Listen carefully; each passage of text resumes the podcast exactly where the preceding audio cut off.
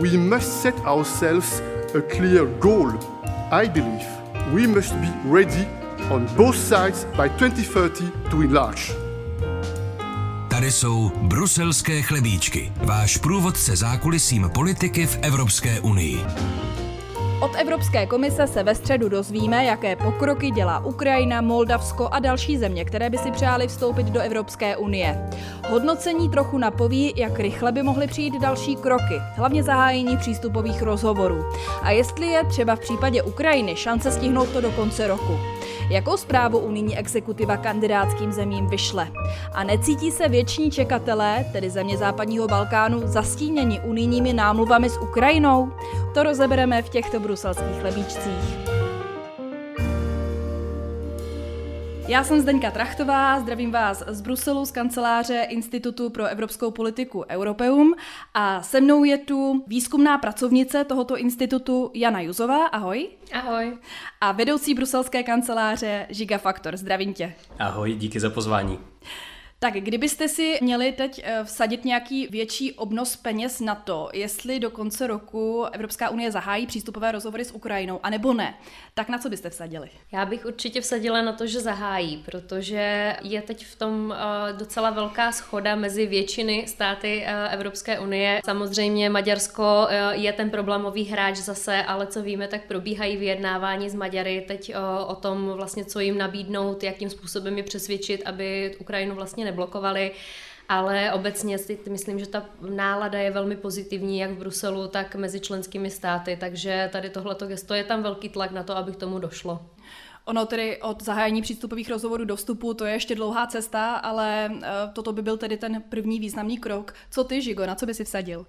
Já bych teda primárně nechtěl nikoho vybízet k sázení, ale ta nálada v Bruselu opravdu je taková, že i přes, přes vlastně některé komplikace spojené s možným vetem Maďarska, tak je zde ten pocit, že dokážou ty členské země najít jakýsi kompromis, jakýsi trade-off, za cenu kterého by potom se otevřela právě ta přístupová jednání s Ukrajinou i Moldavskem. Takže vsadil bych si na to, pokud bych měl, ale nikoho nechci vybízet. Komise má tento týden zveřejnit takzvaný rozšiřovací balíček, tedy jakési podrobné posouzení, jak si jednotlivé ty kandidátské země vedou v přijímání potřebných reform. Tak eh, co od tohoto balíčku, co od tohoto hodnocení očekáváte? A když tedy ještě zůstanu u Ukrajiny, tak jak daleko je Ukrajina od splnění těch přístupových kodaňských kritérií? Takže tady tenhle ten letošní balíček tak je spjatý právě s velkými očekávání v podstatě od všech, jak od politiků, eh, tak eh, ze strany expertní komunity, protože je přelomový v tom, že poprvé eh, ta, ten balíček jako takový poskytne hodnotící zprávy nejenom pro země západního Balkánu a Turecko, jak tomu bývalo v minulosti, ale také právě pro Ukrajinu, Moldavsko a Gruzii. Uh, takže tady uh, poprvé budeme mít vlastně možnost nějakým způsobem si porovnat, jak, kde v, těch, uh, v tom procesu slaďování se, ať už s evropskou legislativou a její implementací, si vlastně jednotlivé kandidátské země stojí a to jak z obou dvou regionů. Takže teď je vlastně také těžko hodnotitelné, jak Ukrajina pokročila s implementací těch reform, které se od ní očekávají. Samozřejmě není tajemstvím to, že čelí značně velkým překážkám, například v oblasti boje proti proti korupci, eh, omezování vlivu oligarchů, eh, jde například také o velmi problematickou legislativu v oblasti ochrany národnostních menšin na Ukrajině, která eh, bude výzvou i do budoucna. Tady to všechno tak jsou také otázky, které jsou pokryty těmi sedmi podmínkami, které Evropská komise stanovila jako zásadní, které musí být splněny pro to, aby Ukrajina vlastně přístupová vyjednávání mohla otevřít. Podle toho posledního hodnocení ústního, které komise představila eh, před létem tohoto roku, tak eh, ta situace byla taková, že Ukrajina v té chvíli splňovala dvě eh, z těch sedmi podmínek. To není moc. To není mnoho. Čeká je samozřejmě hodně velká, ještě dlouhá cesta a bude v nich vyžadováno hodně velké úsilí. Eh, z toho, co slyšíme od ukrajinských představitelů, tak eh, to zní velmi pozitivně. Zároveň i vlastně představitelé Evropské unie, ale i členských států, tak ve svých projevech velmi jako oceňují to odhodlání, to nasazení Ukrajinců ukrajinské vlády eh, tady v tomhle reformním procesu. Takže tam jsou poměrně pozitivní očekávání. Zároveň z toho, co jakoby vyplývá i z těch rozhovorů s představiteli představiteli Evropské komise z DG NIR, které má tady tuhletu agendu na starosti, tak je patrné, že bude snaha tu zprávu prezentovat poměrně pozitivně. Takže i hmm. pokud třeba ty podmínky nebudou splněny naprosto na 100%, tak komise asi bude mít snahu spíše vyzdvihnout to úsilí, to, kde nějaký progres, nějaký pokrok vlastně byl realizován, eh, to, co šlo pozitivně aby vlastně dali nějaký, nějaký základ pro to pozitivní rozhodnutí potom Evropské hmm. rady hmm. na samitu v prosinci. Takže, no, to, to je asi logické, protože kdyby to hodnocení Evropské komise vyznělo spíše negativně, tak potom uh, lídři, unijní lídři na té prosincové Evropské radě, až budou rozhodovat o zahájení přístupových rozhovorů, tak by asi těžko mohli rozhodnout kladně, že? Hmm, jasně, jako eh, v důsledku vždycky eh, Evropská rada, to její rozhodnutí je prostě politické, takže ta Evropská komise a jejich zprávy eh, by měly sloužit jako základ pro to rozhodnutí, ale zároveň i z historie prostě známe příklady, bylo tomu tak, když se rozhodovalo o vstupu Řecka do Evropské unie například, kdy ten názor, to hodnocení Evropské komise vlastně bylo negativní a přesto vlastně potom rada rozhodla pozitivně. Aha. Tady to nemyslím si, že teď by se stalo, tady očekáváme vlastně pozitivně znějící zprávu ze strany komise a potom bude záležet pochopitelně na té schodě a politické vůli představitelů evropských členských států.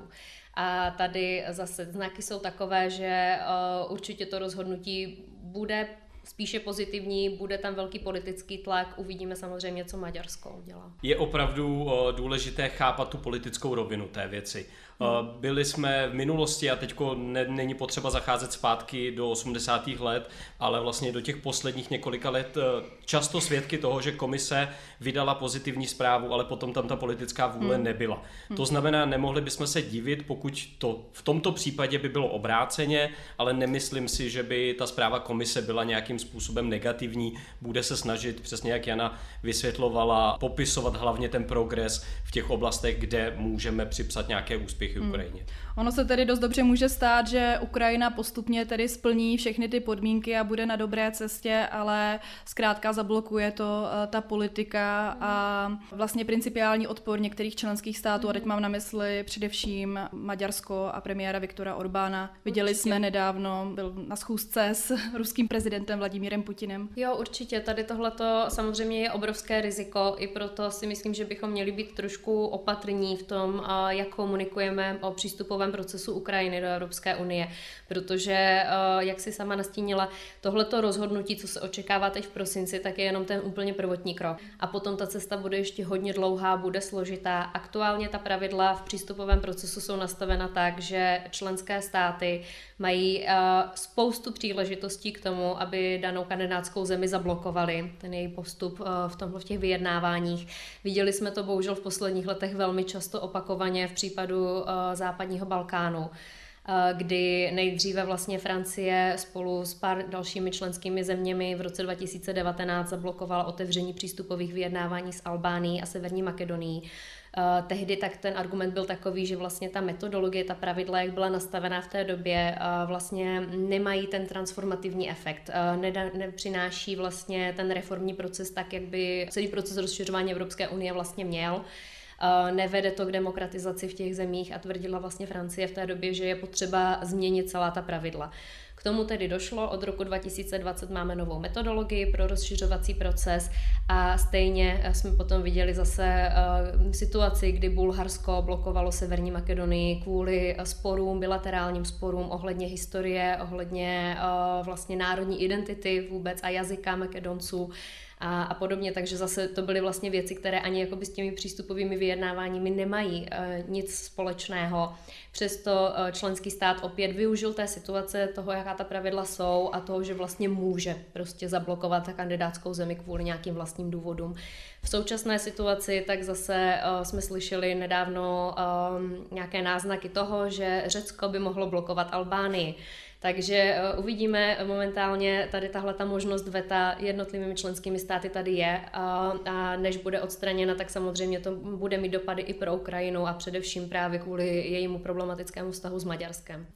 No a nepřijde vám, že se v poslední době ta debata, ono částečně je to logické od ruské agrese na Ukrajině, ale e, nesoustředí se ta debata o rozšiřování právě příliš na tu Ukrajinu, na úkor toho zbytku těch dalších států, které už čekají některé třeba 20 let. Jak to ty západobalkánské státy vnímají? No, tak uh, v regionu západního Balkánu tohle je určitě dost citlivé téma. Um, na jedné straně já si myslím, že je pozitivní to, že právě vlivem té ruské agrese vůči Ukrajině, uh, následnou ukrajinskou přihláškou o členství v EU, tak uh, celý ten kontext té diskuze o rozšiřovacím procesu se naprosto proměnil. Takže dříve, kdy vlastně se řešilo mezi členskými státy Evropské unie, jestli chceme vůbec dál rozšiřovat a jakým způsobem a tak nějak celá ta diskuze v podstatě stagnovala, tak teď najednou opravdu se dá říct, že je tam nová energie, je nový zájem o rozšiřování, což je jednoznačně pozitivní a tady v tom právě e, Ukrajina v podstatě je takovým katalyzátorem. Na druhé straně vysílá to velmi negativní signál vůči západobalkánským partnerům, pokud opravdu se soustředíme jenom na Ukrajinu, potažmo Moldavsko Rusko, protože eh, to jsou země na západním Balkáně, které v tom procesu vlastně jsou už dvě dekády. Konkrétně tento rok tak uplynulo 20 let eh, od eh, summitu v Soluni, kdy jim bylo explicitně přislíbeno, že jejich budoucnost vlastně je v Evropské unii. A e, právě i vlivem toho, e, toho práva VETA členských států a jeho využívání e, v jednotlivých fázích toho přístupového procesu vlastně minulá komise tak zase vyhlásila takový, jako vlastně pauzu na rozšiřování kvůli tomu, že se sama potýkala s řadou interních problémů, že měli jsme tady Brexit, migrační krizi, předtím ještě ekonomickou a finanční krizi, takže vlastně je tam taková poměrně velká frustrace a takový velmi negativní vztah v tom tomhle bodě bych řekla mezi těmi kandidáty ze západního Balkánu hmm. a Evropskou unii. Můžeme doufat, že tohle se právě změní, to, eh, že najednou um, tady tenhle ten kontrast, který vidíme mezi Ukrajinou a Moldavskem, které opravdu v tuhle chvíli ukazují velký entuziasmus, velké odhodlání, je tam taková mnohem pozitivnější energie, tak uh, že právě to bude fungovat jako takový impuls i pro ty západobalkánské země v tom, že uh, oni by měli víc se snažit v tom reformním procesu a přispívat s nějakou vlastní konstruktivní agendou agendou. Aby to nefungovalo spíš naopak, že si řeknou, tak teď se celý svět nebo celá Evropská unie soustředí na Ukrajinu a Moldavsko, tak proč my bychom se tady měli snažit plnit uh, nějaké reformy a naplňovat ta kritéria? Já jestli tady můžu do toho skočit, tak vlastně uh, jak Jana vysvětlovala, ten uh, vztah vlastně mezi Evropskou unii a západním Balkánem se dostal do bodu, kdy byl, vlastně byly obě strany velice frustrovány. Dostali jsme se jako do nějakého zaciklení se, kdy vlastně na jedné straně západobalkánské země nepřistupovaly k plnění těch reform tak, jak by měly. Máme tam formy vládnutí, které nejsou úplně demokratické, ať už se podíváme do Srbska, vůbec bych tady nechtěl otevírat otázku Bosny a Hercegoviny. Takže vlastně je potřeba, si myslím teď, udělat nějakou novou startovní čáru, zapomenout právě na všechny tady ty frustrace z posledních 20 let a opravdu ten proces díky Ukrajině, která slouží jako jakýsi katalyzátor, znova nastartovat. To znamená ukázat těm západobalkánským partnerům, že pokud oni budou schopni zrychlit v procesu těch reform, takže jsou vítáni hmm. v Evropské unii v následujících, dejme tomu, deseti letech. Ale jako ten problém v vztahu mezi Evropskou unii a západním Balkánem je o dost hlubší i právě z důvodů těch nenaplněných očekávání jak ze strany západního Balkánu, tak ze strany Evropské unie. Takže jsme někde, kde bychom potřebovali opravdu uh, udělat nějakou tlustou čáru a říct hmm. tak a teďko pojďme ten vztah vybudovat trošku od znova.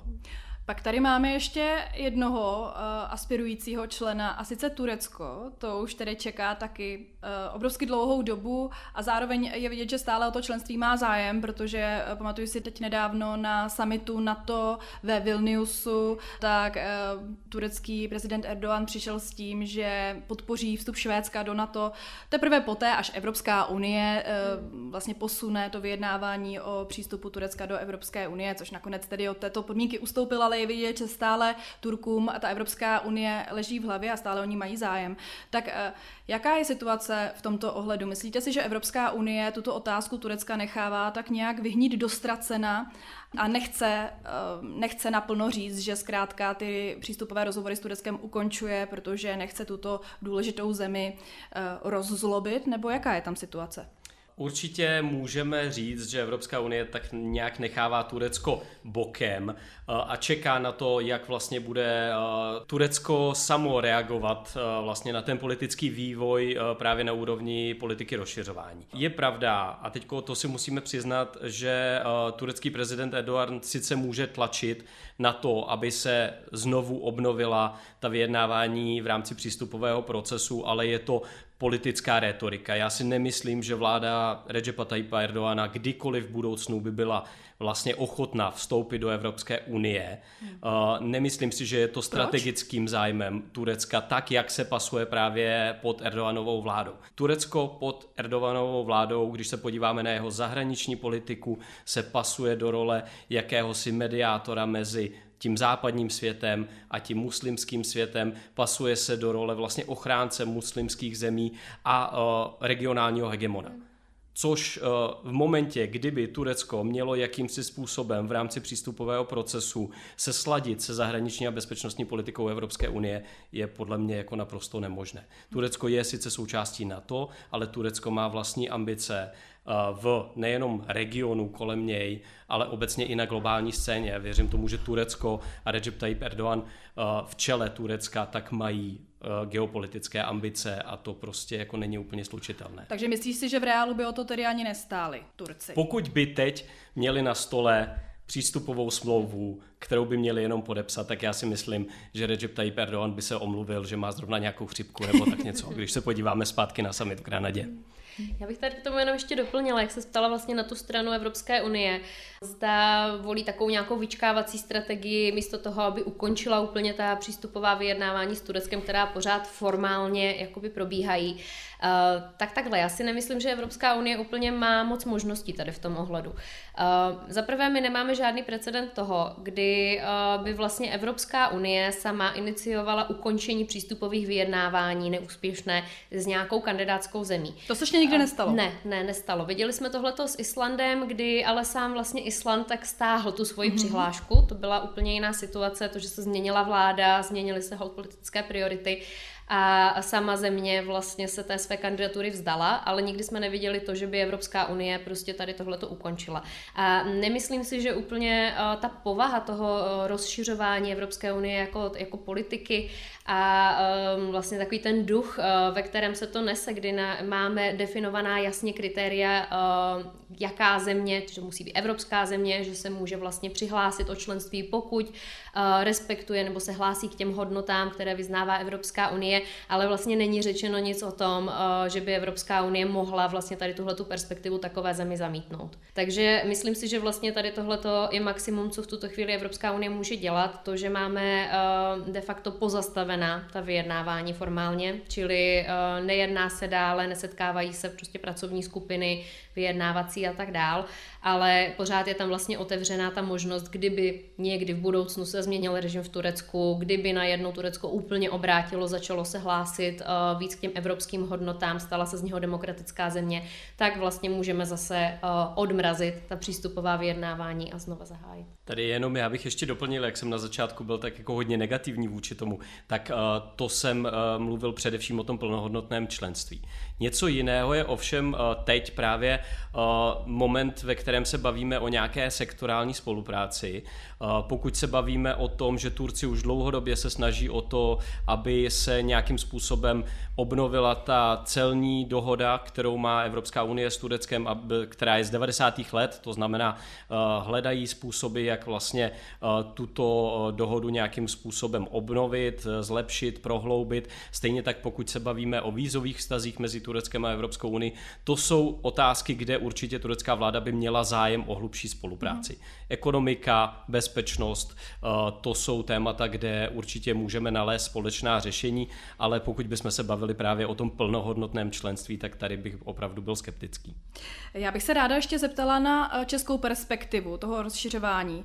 Mě nedávno jeden diplomat, docela vysoce postavený, říkal, že eh, přijetí Ukrajiny a rozšíření Evropské unie o Ukrajinu je v českém zájmu, protože to těžiště Evropské unie se posune trochu blíže k nám. Zatímco přijetí zemí západního Balkánu v našem zájmu tak úplně není. Tak má pravdu tento člověk?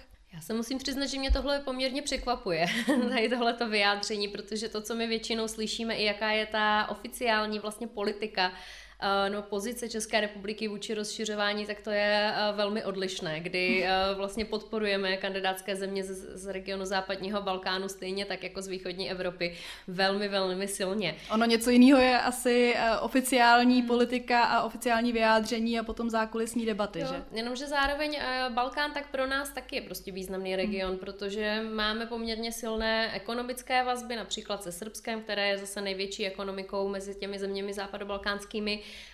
samozřejmě bezpečnostně, tak eh, máme naprosto jasný zájem na tom, aby tam byla nějaká stabilita, aby tam byla eh, prostě dobrá bezpečnostní situace, protože sami jsme vlastně taky byli poznamenáni válkami v 90. letech, kdy i k nám proudili uprchlíci například z Bosny. Už jenom kvůli tomu prostě bychom měli mít zájem na tom, aby ten rozšiřovací proces do toho regionu pokračoval. Zároveň si myslím, že co se týká potom té evropské linky, tak tam na jedné straně jakoby vidím ten problém, nebo to, co ten člověk možná tím mohl mít na mysli, uh, takový ten argument, že nechceme více Orbánů v Evropské unii, čili bez nějaké reformy rozhodování uh, v Radě Evropské unie, tak uh, pořád vlastně přijetí jakéhokoliv dalšího člena, tak by znamenalo zvýšení počtu vlastně hráčů, kteří můžou využívat svoje veto v různých otázkách a potenciálně zablokovat postup Evropské unie jako celku. Takže tady ano, prostě na Balkáně, jak zmiňoval Žiga, jakoby jsou země jako právě uh, Srbsko, uh, Bosna je velmi komplikovaný příklad, ale třeba i Albánie a jejich premiér uh, Adi Rama, tak uh, tady uh, zkrátka je otázka, jestli kdyby tito lídři dovedli jejich země do Evropské unie a potom měli sedět vlastně v radě spolu s Orbánem uh, a s dalšími, s dalšími evropskými lídry, tak jak by se tam chovali. Ale jinak, co se potom týká těch dopadů rozšíření na Evropskou unii jako takovou napříč jejími politikami, napříč přerozdělování vlastně evropských fondů a podobně, tak zase Ukrajina bude mnohem komplikovanější případ pro Evropskou unii a i pro naše země, protože ve chvíli, kdy Ukrajina by se stala členským státem Evropské unie, tak to bude znamenat uh, obrovské změny pro uh, přerozdělování evropské uh, vlastně fondů evropských, zejména pro nás relevantní fond koheze ale také pro společnou zemědělskou politiku, když to právě země západního Balkánu nebo Moldavsko, tak by neměli, neovlivnili by Evropskou unii do takové míry. On ten argument peněz je v Česku podle mě dost eh, vnímaný jako důležitý, byť samozřejmě peníze nejsou jediným benefitem členství v Evropské unii, ale Česká republika je od svého vstupu dosud eh, stále čistým příjemcem mhm. peněz ze společného evropského rozpočtu. Bere z toho rozpočtu více, než kolik do něj dává. Takovýchto čistých příjemců je v Evropské unii většina, pokud se nemýlím, tak eh, těch čistých plátců je zatím asi jenom devět. Tak jak se tato rovnováha podle vás promění právě po přijetí dalších chudších států, eh, jako je Ukrajina nebo Moldavsko. A jaký dopad to bude mít pro Českou republiku? Tady to je hrozně zajímavá diskuze, protože v posledním měsíci tak se vyrojilo několik studií, hmm. které hmm. právě uh, mapovaly uh, ty potenciální dopady na evropský rozpočet a na jeho přerozdělování uh, v případě dalšího rozšíření o ty kandidátské země, o kterých jsme se dneska bavili. A uh, oni dochází vlastně k úplně jiným závěrům.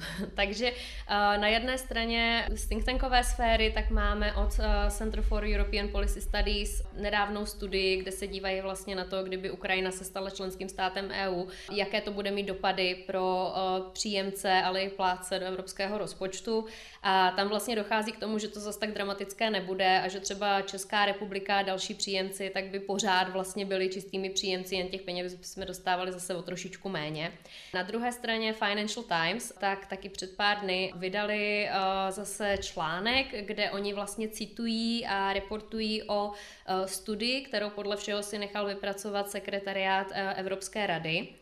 A tam ty čísla zase jsou úplně jiná. Tam uh, například uh, závěry téhleté zprávy tak jsou takové, že uh, většina současných čistých příjemců z evropského rozpočtu by se staly čistými plátci, včetně České republiky. Například jsou tam také čísla ohledně společné zemědělské politiky, kdy ti autoři dochází k závěru, že vlastně pro současné členské státy by to znamenalo o 20% méně fondů tady z tohoto nástroje. No a teď kdo má pravdu no. teda? No ono je těžké vytvářet nějaké závěry v těch číslech, protože prostě se tady počítá s proměnými. Do všech tady těch úvah je potřeba započítat eh, ekonomický výkon eh, kandidátských zemí. Když se bavíme o Ukrajině, samozřejmě teď je těžké se úplně dopátrat toho, jak, eh, jaký jejich ekonomický výkon bude za několik let. Nepočítáme tady s tím, že Ukrajina vstoupí v řádu několika let do Evropské unie, bude to spíše v řádu možná deseti let, možná více a je potřeba samozřejmě předpokládat, že po doufejme úspěšném ukončení války na Ukrajině se ten ekonomický výkon posune výrazně nahoru. Eh, další otázkou je, eh, kolik lidí se vrátí na Ukrajinu, protože s jakým vlastně počtem obyvatelstva počítáme, protože právě ten počet obyvatelstva nám potom uh, nějakým způsobem definuje i to, kolik by ta země měla přispívat na základě HDP a tak dále. Takže my tady trošku počítáme uh, s věcma, které se mění ze dne na den a tím pádem samozřejmě je těžké říct, jestli má někdo pravdu nebo nemá pravdu, ale uh, jestli bych se ještě vrátil vlastně úplně na začátek tady té otázky ohledně toho, uh, co to znamená pro Česko, já si myslím, že v Česku bychom měli všichni doufat v to, že náš ekonomický vývo, výkon nastartujeme zase do předcovidových čísel a budeme směřovat k tomu, že budeme plácem nehledě na to, jestli do Evropské unie vstoupí Ukrajina nebo ne, protože to by měl být podle mě ten náš cíl. Jako, uh, samozřejmě my od začátku 90. let, a to je zase nějaká reflexe toho, jak se o Evropské unie a členství v Evropské unii komunikovalo uh, za dob Václava Klause a jemu podobných, že to je prostě ekonomický projekt, díky kterému budeme mít více ekonomických příležitostí a do které, uh, díky kterému do Česka bude proudit více peněz, to znamená zbohatneme. Ale v současné době bychom už měli být schopni posoudit to, že i když budeme třeba přispívat do evropského rozpočtu více, než budeme dostávat, tak je to pro nás ekonomicky výhodné a jsme nějakým způsobem prostě ambiciózní ekonomickou zemí, která tohle nemá jako důvod prostě to řešit. Posloucháte Bruselské chlebíčky, průvodce kuchyní evropské politiky. Najdete je také na webu plus.rozhlas.cz, v aplikaci Můj rozhlas a v dalších podcastových aplikacích. S tou debatou o rozšiřování velmi úzce souvisí i debata o tom, jak bude potřeba eh, proměnit fungování Evropské unie. Jak bude Evropská unie fungovat ve chvíli, kdy nebude mít 27 členů, ale třeba 33 nebo 35. Eh, před měsícem na summitu, neformálním summitu lídrů v Granadě, tak lídři ve společném prohlášení uvedli, že Evropská unie musí v souvislosti s rozšiřováním začít pracovat na nezbytných vnitřních změnách a reformách. O tom už se mluví mnoho let, ale ty debaty zatím tedy nikam nikdy nevedly. Tak myslíte, že teď už má Evropská unie skutečně k nějaké reformě reálně nakročeno? Tak tady už bych se toho asi ujal spíše já. Měli jsme takovou dohodu před začátkem natáčení, takže budu se snažit to nějakým způsobem shrnout co nejjednodušeji. Tady uh, diskuze nad tím, proč reformovat Evropskou unii, se primárně stáčí k rozhodovacím procesům. Je to frustrace s neustálými vety Maďarska, ale je to vlastně i nějaká reakce na to, že chceme Evropskou unii akceschopnější. A právě ten proces rozhodovací, který často může být velice zdlouhavý, tak tady tomu zabraňuje. Máme potom samozřejmě i vlastně další dvě dimenze diskuzí o tom, proč by se Evropská unie měla reformovat.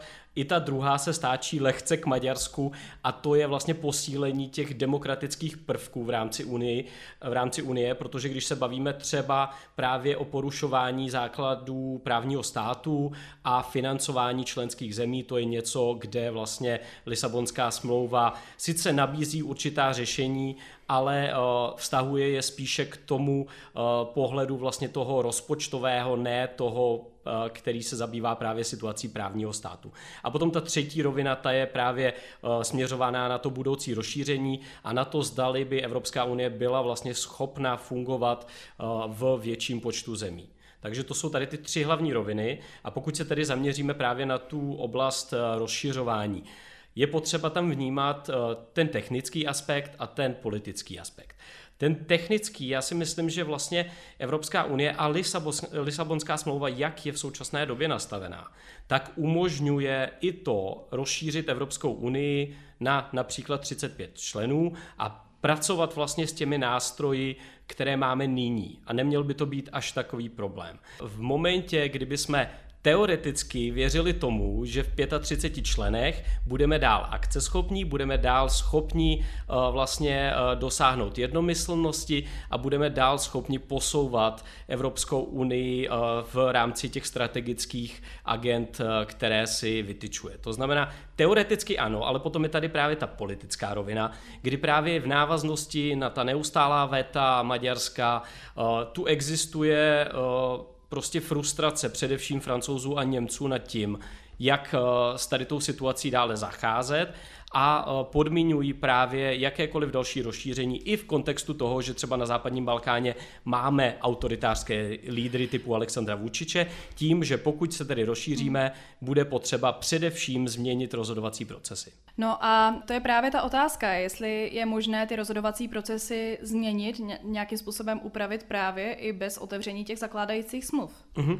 Já bych tady řekl, že co se týče otevírání zakládajících smluv, není tady velká vůle o to je otevírat. Hmm. A teď mluvím napříč vlastně všemi členskými zeměmi skoro. Není tady tady žádný příznivce hmm. toho otevřít ty smlouvy? Je jich velice málo. Je jich hmm. velice málo. A ty důvody nejsou jenom ty, že zde máme skeptiky, kteří nevěří v prohlubování evropské integrace, ale že zde máme i státy, které se bojí hmm. toho efektu a dopadů, které by právě otevírání smluv v dnešní velice polarizované populistické společnosti mohlo mít. Taky Protože... jsem slyšela takový názor, že by to znamenalo, eh, že by se ty členské státy zkrátka nesměřitelně rozhádaly. Eh, některé z nich by musely ty smlouvy nové potvrdit domácím referendem, mm-hmm. což by bylo velmi komplikované. Ty smlouvy by se zkrátka neschválily, aby byl to jeden velký neúspěch evropské integrace. Přesně tak, přesně tak. Tady to je největší obava. Eh, zmiňují se tady i otázky toho, když už budeme otevírat smlouvy, tak se pojďme bavit i vlastně o těch pravomocech, které jsou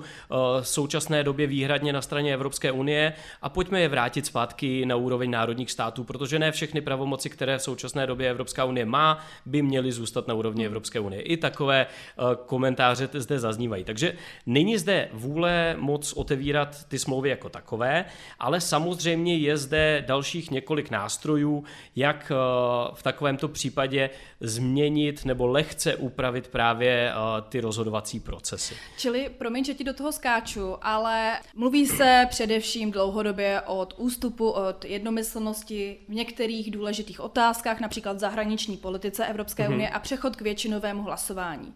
Můžeš vysvětlit, jakým způsobem to lze udělat bez otevření té Lisabonské smlouvy? Uh, tak uh, nejvíce se zmiňuje právě uh, ta klauzule Pasarela, která vlastně... Překlenovací by, klauzule. Překlenovací klauzule, přesně tak, která by umožnila, pokud ovšem se všechny členské země Eh, shodnou. Což je zase háček. Přechodu přesně na kvalifikovanou většinu eh, v určitých evropských eh, politikách. Mělo by to být, pokud by to byla schoda všech členských států v určitém právě jakoby té sektorální agendě, tak by to mělo stanovit precedent, kterým se bude potom dále volit a nebylo by to třeba na jedno legislativní období nebo na dvě. Hmm. Máme určité prvky kvalifikované, hlasování kvalifikovanou většinou i v zahraniční a bezpečnostní politice. Je jich málo, ale jsou jsou tam dané prvky v eh, Lisabonské smlouvě, kde eh, tohle již funguje.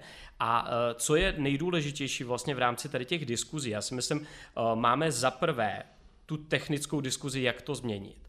Ale pokud my nezměníme cel, celkově to smýšlení toho, jak se na uh, úrovni Evropské unie hlasuje, tak tady to je naprosto zbytečné a akorát to ty členské hmm. země ještě více rozhádá. My máme dlouhodobě vytvořenou kulturu konsenzu, ve které se snažíme dosáhnout konsenzu i v unijních politikách, kde se hlasuje kvalifikovanou většinou. Vždy je tam snaha o to dosáhnout ten konsenzus. Hmm. A pokud se tak uh, nestane... Třeba v migrační politice. Ano, že? přesně tak. Viděli jsme uh, v otázce migrační politiky, najednou je z toho velké halo, najednou Maďaři a Poláci jsou z toho úplně vlastně v šoku a uh, odvolávají se na Evropskou radu, kde chtějí tady ty věci dále řešit. My tady tu kulturu budeme nejdříve muset nějakým způsobem změnit na kulturu, kde to, že se stát stane tím, který je přehlasovaný, je normální kde budeme mít tu kulturu právě hlasování toho demokratického rozhodnutí samozřejmě na základě určitých prvků, kde, které si domluvíme v rámci hlasování kvalifikovanou většinou, ale pokud jenom změníme ten proces a nezměníme to smýšlení na úrovni členských zemí, tak to povede k dalším větším problémům. No a lze to smýšlení změnit uh, za situace, kdy prezidentem v Maďarsku je Viktor Orbán. Nemusíme zkrátka počkat na to, až nějaké demokratické volby v Maďarsku. Maďaři si zvolí zkrátka novou vládu, nového premiéra? Já si nemyslím, že se tohle všechno váže jenom k Viktoru Orbánovi. Je spousta zemí, Česko nevýjímaje, které by dokázaly udělat velké halo z toho, pokud budou přehlasovány v určité dané politice, která je pro ně důležitá. Tady je potřeba zmínit právě ty nástroje, které v případě, že bychom se uh, rozhodli změnit právě uh, hlasování uh, do kvalifikované většiny, které nástroje, které by byly umožněny právě pro ty členské země v momentě, kdy jsou přehlasovány. To znamená, pokud zde existují nějaké klíčové národní zájmy, které by narušovaly suverenitu těch členských zemí, využívat nástroje, které by vrátily actually tady tu diskuzi na úroveň premiérů a prezidentů na Evropské radě, využívat nástroje, které by trošku pozměnily i třeba eh, aktuální rozložení v politikách, kde se hlasuje kvalifikovanou většinou. Zmiňuje se právě to, eh, že by se eh, vlastně zvýšila ta procenta členských zemí, která by pro danou legislativu musela hlasovat. V současné době máme to rozvržení 55% členských zemí, 65% populace, že by se tady to vyrovnalo na 60 a 60% to by zase trošku zvýhodnilo ty menší členské země a samozřejmě poté eh, je potřeba docílit nějaké konstruktivní diskuze i nad tím, jak vlastně tady to hlasování v ať už zahraniční politice, nebo třeba i právě v politice rozšiřování, kde zase ta jednomyslnost je velkým problémem, eh, by byla docílena. To znamená, já si upřímně myslím, že třeba právě politika rozšiřování eh, a změna hlasování v rámci politiky rozšiřování by mohlo být zajímavým sjednocujícím prvkem mezi zeměmi, které podporují rozšiřování a možná nejsou tak otevřeny reformě Česko? a těmi zeměmi, které podmiňují reformu právě tomu rozšíření. Takže tady bychom mohli mít takovou nějakou testovací půdu pro to, zdali by poté uh, za několik let třeba si země byly ochotny střihnout změnu hlasovat vlastně těch rozhodovacích uh, procesů i v jiných unijních politikách. A jsou nějaké politiky, kde podle tebe ta změna od jednomyslnosti eh, k eh, většinovému hlasování neproběhne nikdy a ani by třeba neměla? Třeba co se týče právě toho rozšiřování a vstupu nových členských států do Evropské unie? Uh, tak samozřejmě teďko je potřeba si ujasnit, když jsem tady zmiňoval politiku rozšiřování. Jo. My v současné době potřebujeme tu jednomyslnost v každém jednotlivém kroku toho vlastně přístupového procesu. To znamená otevírání, zavírání těch daných klastrů, na začátku vlastně při zahájení přístupových jednání a na konci a v některých zemích to samozřejmě potom musí ještě procházet národními referendy a tak dále. Takže ten proces je velice komplikovaný a třeba právě v procesu otevírání a zavírání těch jednotlivých klastrů, kdybychom měli kvalifikovanou většinu, dost by to všechno Eh, zjednodušilo. A potom samozřejmě na konci by všechny ty země musely jednomyslně schválit přistoupení těch nových členských zemí. V poslední době se vyrojilo několik různých návrhů té velké unijní reformy z různých stran, například Evropský parlament, potom je tady docela výrazný návrh skupiny 12 francouzských a německých mm-hmm. expertů. A, a některé tyto návrhy mají společné to, že eh, přicházejí s tím, že by se měl snížit eh, počet členů Evropské komise. I mm-hmm. toho by bylo možné dosáhnout bez otevření těch zakládajících smluv. A umíte si představit, že si některé členské státy dobrovolně vzdají svého komisaře? Tak a tady nastává ten zvrat, kdy možná někteří z našich posluchačů budou šokováni, ale Lisabonská smlouva říká, že od roku 2014 sbor komisařů má tvořit dvě třetiny členských zemí, pokud tak není rozhodnuto jinak jednomyslně na úrovni Evropské rady. To znamená, ta Lisabonská smlouva vlastně říká, pojďme mít méně komisařů, pokud teda na tom bude politická schoda. To znamená, tady není vůbec žádná potřeba měnit uh, dané smlouvy, spíše je potřeba je aplikovat. A upřímně řečeno, tady ty diskuze nad počtem komisařů, nad eh, počtem vlastně členů Evropského parlamentu v momentě, kdyby se zase eh, Evropská unie rozšiřovala, jsou velice zajímavé, dá se nad nimi jednoduše diskutovat, ale nejsou ty klíčové pro ten celý proces vlastně toho, eh, proč bychom měli Evropskou unii reformovat. Nemyslím si, že pokud by některá daná země, a především, když se bavíme o těch kandidátských zemích, které jsou, které jsou naprosto v pořádku s tím, že třeba by svého komisaře na začátku neměli, nemyslím si, že tady to je ten klíčový bod, na základě kterého bychom buď eh, reformovali nebo nereformovali. Hmm. Jsou to především ty rozhodovací procesy. Takže dokážu si představit, eh, že těch pozic komisařů by bylo méně. Ono upřímně nějaká ta portfolia, která v současné době máme, by se dala jednoduše sloučit nebo klidně i vyřadit. A, Třeba?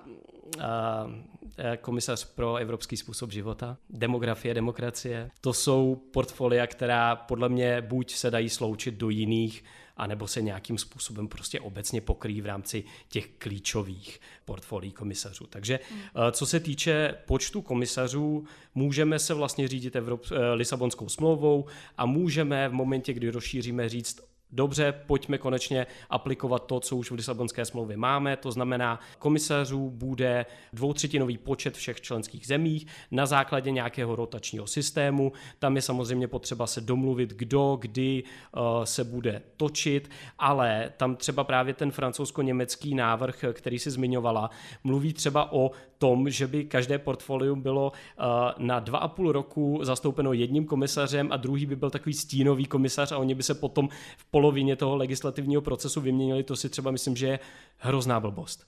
Upřímně teďko uh, nedokážu si představit, že bychom třeba teď na DG NIR měli Olivera Varhelio společně se stínovou komisařkou Věrou Jourovou a oni by se potom po těch dvou a půl letech uh, prohodili a ta agenda by pokračovala tak, jak začala. A vlastně ještě ten návrh francouzsko-německý zmiňoval, že ty komisaři by měli být z jiných politických frakcí, což přesně by nabourávalo nějakou tu spolupráci. Takže to si třeba nedokážu představit.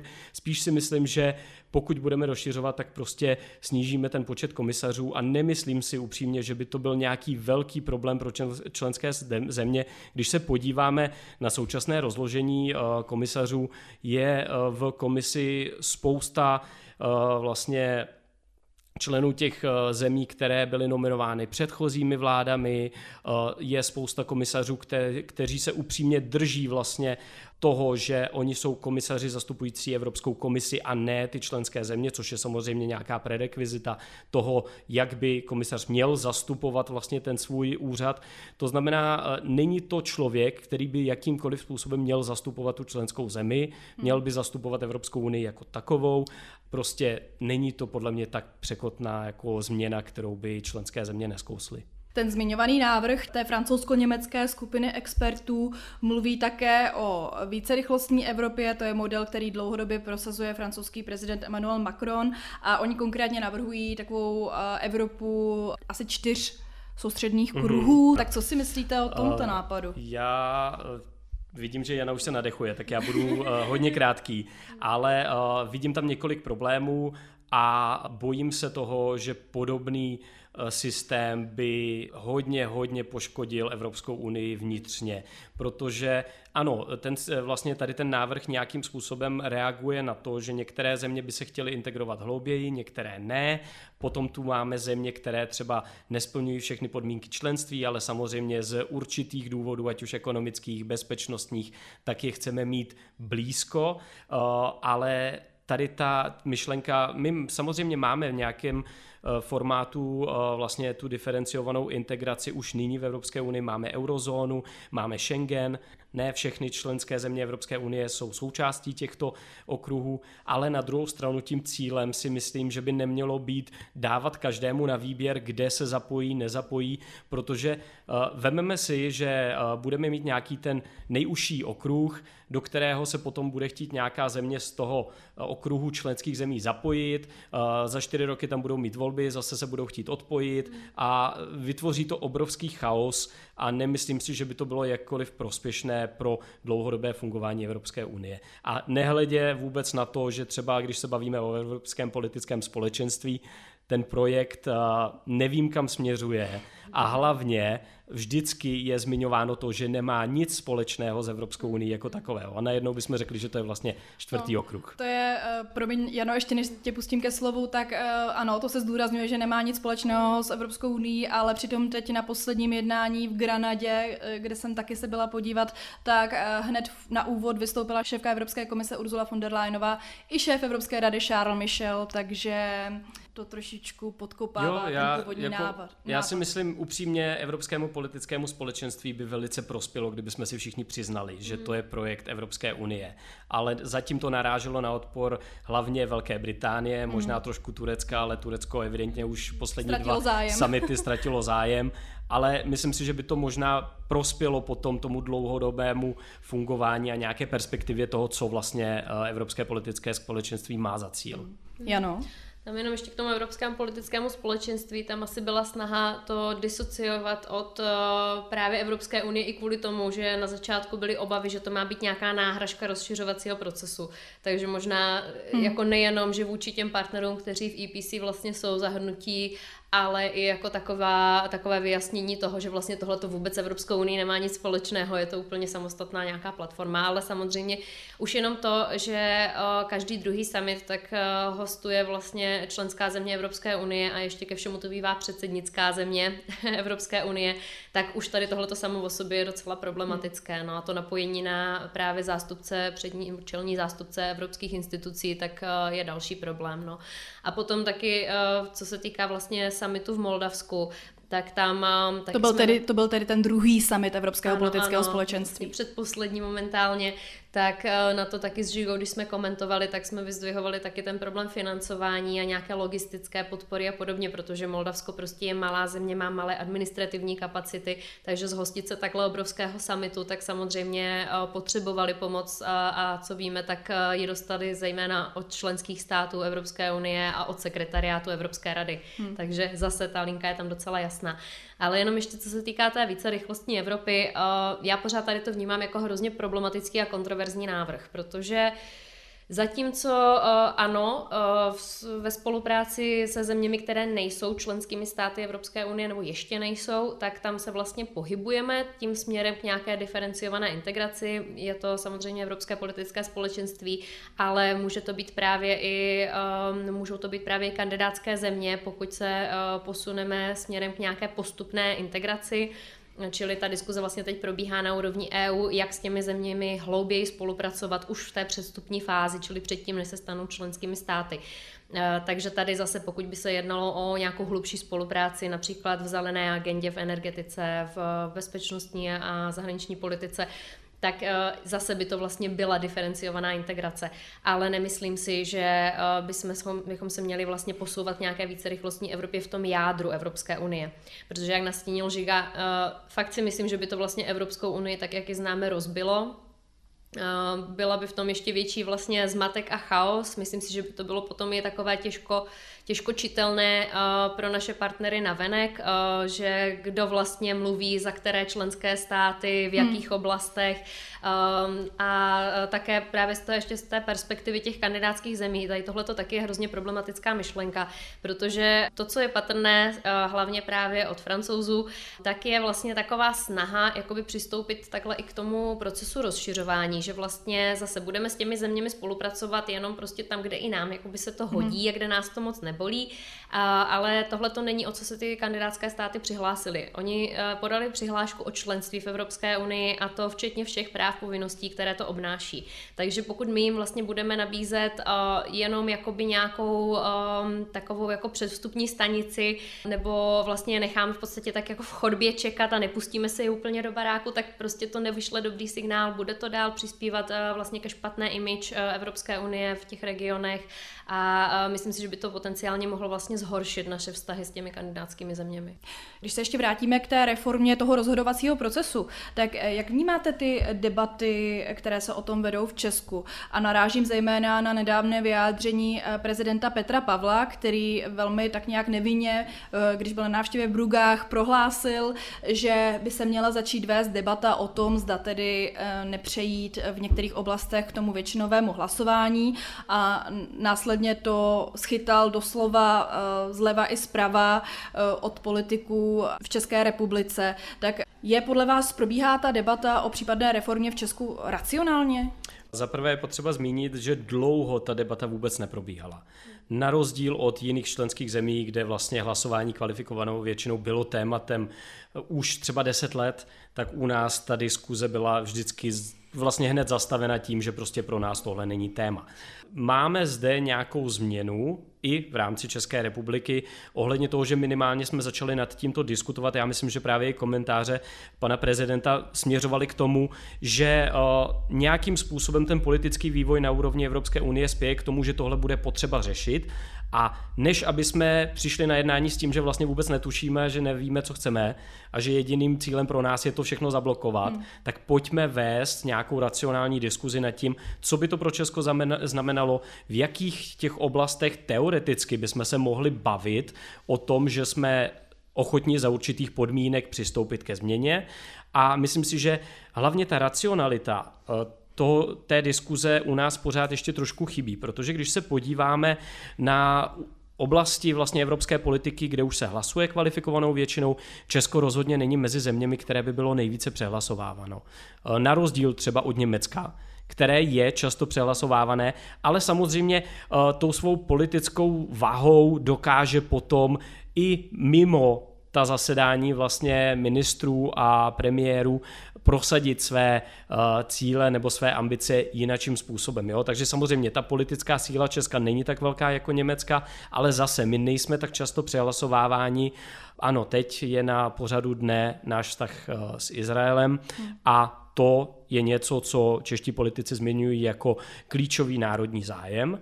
Ano, uh, je to tak, ale tady ten klíčový národní zájem se dá hájit právě, jak už jsem předtím nastínil, i v momentě, kdyby jsme přešli k jinému způsobu hlasování. To znamená, měli bychom si dát eh, na stůl tady ta fakta, racionální čísla a bavit se o tom, jak docílit toho, aby jsme byli konstruktivním aktérem na úrovni Evropské unie, přijít s tím, že prostě v rámci zahraniční a bezpečnostní politiky pro nás třeba je právě uh, otázka Izraele klíčovou, uh, že v otázkách fiskální a daňové politiky máme takové a takové názory a budeme konstruktivně o tom diskutovat. Na druhou stranu, myslím si, že pořád to trošku naráží, naráží na ten už náš zakořeněný blok v Česku, že to veto je prostě něco, co musíme mít a že nás to ochrání nehledě na to, co se děje, ať už uvnitř Unie nebo na venek. Hostem bruselských chlebíčků byl ředitel bruselské kanceláře Institutu pro evropskou politiku Europeum Žiga Faktor. Moc krát děkuju. Díky. A výzkumná pracovnice, expertka na rozšiřování Evropské unie Jana Juzová. I tobě děkuju. Díky za pozvání. A co v těchto dnech hýbe unijní politikou, nejen v Česku? Autoři bruselských chlebíčků naštěstí poslechli Žigu Faktora a na zahájení rozhovoru s Ukrajinou pro jistotu nesázeli. Podle ministra pro evropské záležitosti Martina Dvořáka z Hnutí stan vyhlídky nejsou příliš optimistické. Na setkání s několika novináři řekl, že by byl příjemně překvapen, kdyby se tento týden ukázalo, že některý z kandidátských států už splňuje všechna nutná kritéria a neumí si představit, že by přístupové rozhovory začaly, aniž by kritéria splněna byla. Už předtím jiný vysoce postavený diplomat novinářům řekl, že Ukrajina plní čtyři ze sedmi podmínek. Hnutí ANO vyšle do boje o Europarlament bývalou ministrini pro místní rozvoj a současnou poslankyni Kláru Dostálovou. Po Pavlovi Teličkovi a Ditě Charanzové, kteří vedli kandidátky ANO v minulosti, ale s hnutím se posléze ve zlém rozešli, sází tentokrát Andrej Babiš na loajalitu. Klára Dostálová je podle něho navíc známou tváří a má zkušenosti s unijními dotacemi. Sestavování kandidátek do evropských voleb se budeme v bruselských chlebíčcích podrobně věnovat už příští týden. Světoví lídři, včetně představitelů Evropské unie, se na samitu v anglickém hrabství Buckinghamshire dohodli na společném postupu proti rizikům, která přináší rozvoj umělé inteligence. Že je umělá inteligence v centru světové pozornosti, dokládá i fakt, že na samitu vystoupil také miliardář Elon Musk či britský král Karel III. AI, čili umělá inteligence, se také stala podle Collinsova slovníku výrazem roku. Tyto bruselské chlebíčky jsou u konce. Já moc děkuji za poslech a jsme moc rádi, že vás unijní politika zajímá. Nalaďte si nás zase příští týden po 11. na Českém rozhlase Plus nebo v podcastových aplikacích. Najdete nás tradičně taky na webu radiožurnálu a serveru iRozhlas.cz. A na závěr jedna pozvánka. Ve čtvrtek 16. listopadu večer pořádáme v divadle na Zábradlí debatu bruselských chlebíčků, kde kromě mě a kolegů Filipa Nerada aAny Urbanové budou taky naši hosté.